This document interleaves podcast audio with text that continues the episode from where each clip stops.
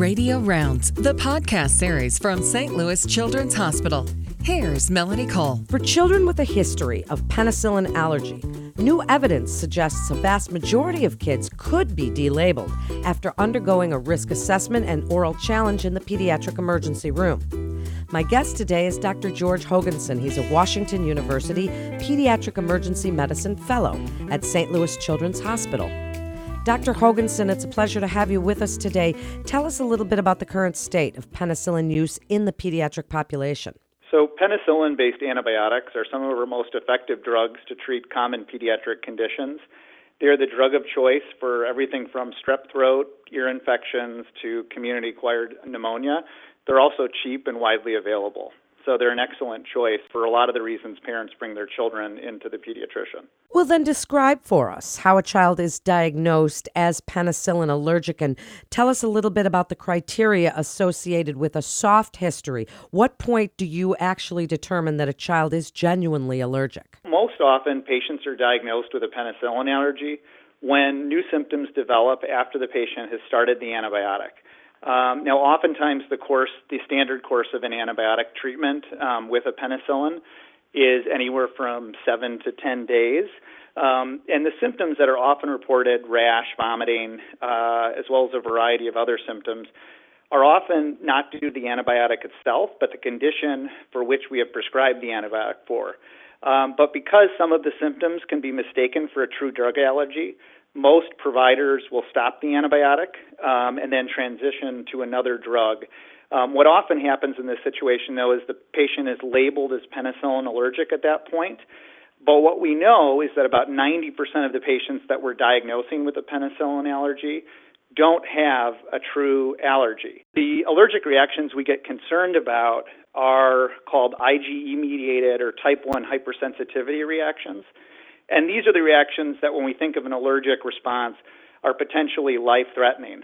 Now, what's interesting is despite about 5 to 10% of children being diagnosed with a penicillin allergy, a true allergic or anaphylactic reaction is actually only occurring in about 1 in every 2,500 to every 1 in 5,000 children. So this issue of who's labeled appropriately has consequences for that patient both in the short run as well as longer term and on a population-wide level. Well, then talk about those consequences or implications. Why is it necessary to weed out those soft histories? First, it's important to give patients the best available treatment to treat their condition. As mentioned, very often penicillin-based antibiotics are our agent of choice.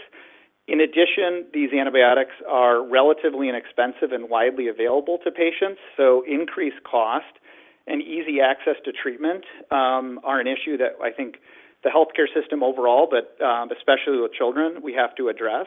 And then there's also the population health perspective that not using the correct antibiotic leads to ineffective treatment, increased costs, and antibiotic resistance, which is a growing public health problem. So describe the multi-center study for us and how oral challenges are administered and monitored. This is a study that's being done in collaboration with Medical College of Wisconsin as well as Cincinnati Children's Hospital, and it's being conducted in the emergency room at these three centers. We're recruiting patients between 2 and 16 years of age.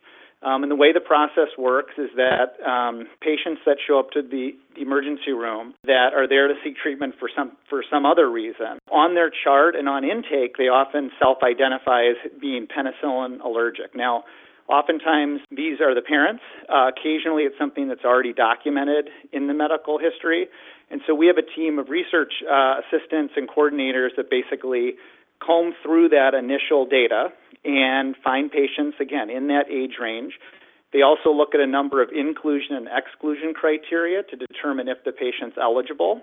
If the patient is eligible, they will be approached by one of our research staff members and asked to be consented for a questionnaire.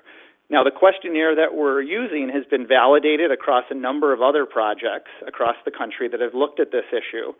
And we feel confident in it, in its ability to identify patients that are at high risk of having a true allergy to penicillin versus low risk. Now, a vast majority of patients that will be screened are low risk, But it does do a good job of eliminating those high-risk participants, or potential participants, I should say. After they've consented to the questionnaire, and if they are low risk, they are then consented again to ask if they are willing to receive the oral penicillin challenge, which consists of 500 milligrams of amoxicillin, at which point the patient will receive the study medication and then be observed in the emergency room for about 60 minutes. It should be noted that this is the gold standard way that we test for penicillin allergies, is to basically the oral challenge is the thing that really oftentimes determines if the patient is truly penicillin allergic or not. So we're kind of taking something that's often done in an allergist's office after a number of steps, and we're kind of consolidating it with a questionnaire in a medically controlled environment like the emergency room. Obviously, if a patient were to have a reaction, we have the staff on hand, but I can tell you that from the experience both at the other centers and then projects that have replicated this, those events have been exceptionally low. Well, I find it reassuring that you are doing this challenge in the emergency room, as you said, where there's staff right there on hand. Do you find that it's difficult to convince parents whose children have soft histories to begin using penicillin again? How can pediatricians help to educate parents on this, because I would think that parents would be nervous about even trying this challenge? 100%.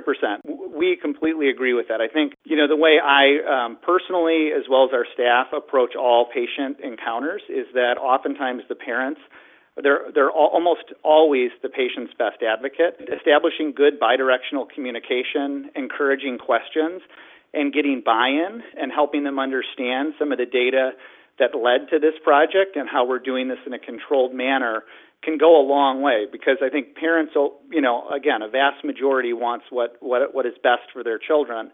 And when you explain things, I think the buy-in kind of comes naturally from that. So what else would a pediatrician or provider need to know about this study and the impact of its potential findings? How do you see this applied to their clinical practices? Pediatricians are at the front line of child and parent education when it comes to the health of children. And the penicillin allergy issue is an important topic that, as mentioned, can affect up to 5 to 10% of their patients. And again, being aware that roughly 90% of these patients are misdiagnosed as having a penicillin allergy when they're truly not allergic is really important. And as we talked about, it has short-term implications about their ability to receive the standard of care for common pediatric conditions, as well as public health consequences. So, the power is really in their hands to shape this discussion with families.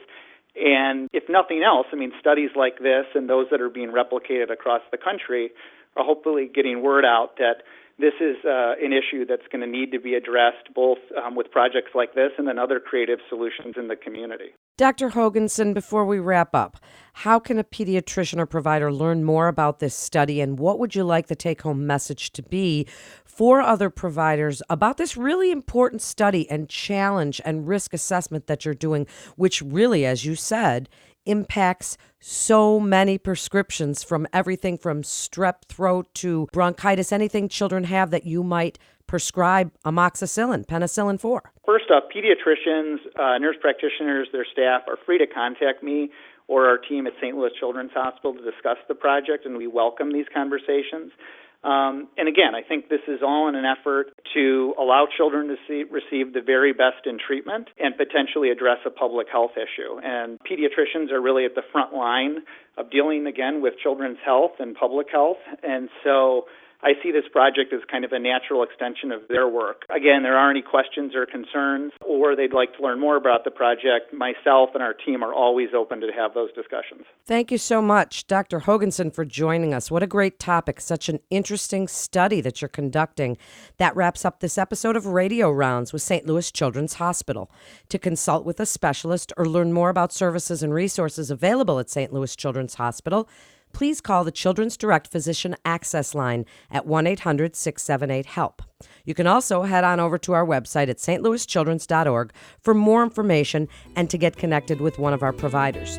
If you as a provider found this podcast as informative as I did, please share. Share with other pediatricians, share on your social media with other providers and parents, and be sure not to miss all the other interesting podcasts in our library. Until next time, I'm Melanie Cole.